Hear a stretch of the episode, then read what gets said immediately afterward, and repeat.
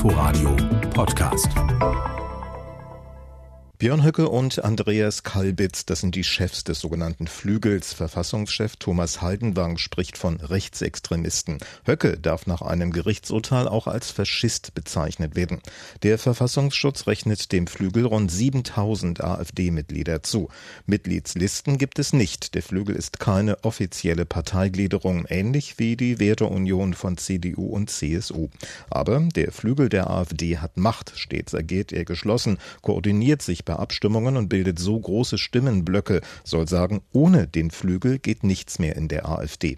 Vertreter wie der Berliner AfD-Politiker Pasterski befürchten, dass die radikalen Töne des Flügels bürgerliche Wähler abschrecken könnten, insbesondere im Westen Deutschlands. Dass die Partei nicht mehr bereit ist, alles durchgehen zu lassen, das zeigt auch der Fall von Doris von Sein-Wittgenstein. Die ehemalige AfD-Landesvorsitzende in Schleswig-Holstein war im vergangenen Herbst wegen ihrer Kontakte zu einem rechtsextremistischen Verein aus der Landtagsfraktion ausgeschlossen worden. Inforadio Podcast.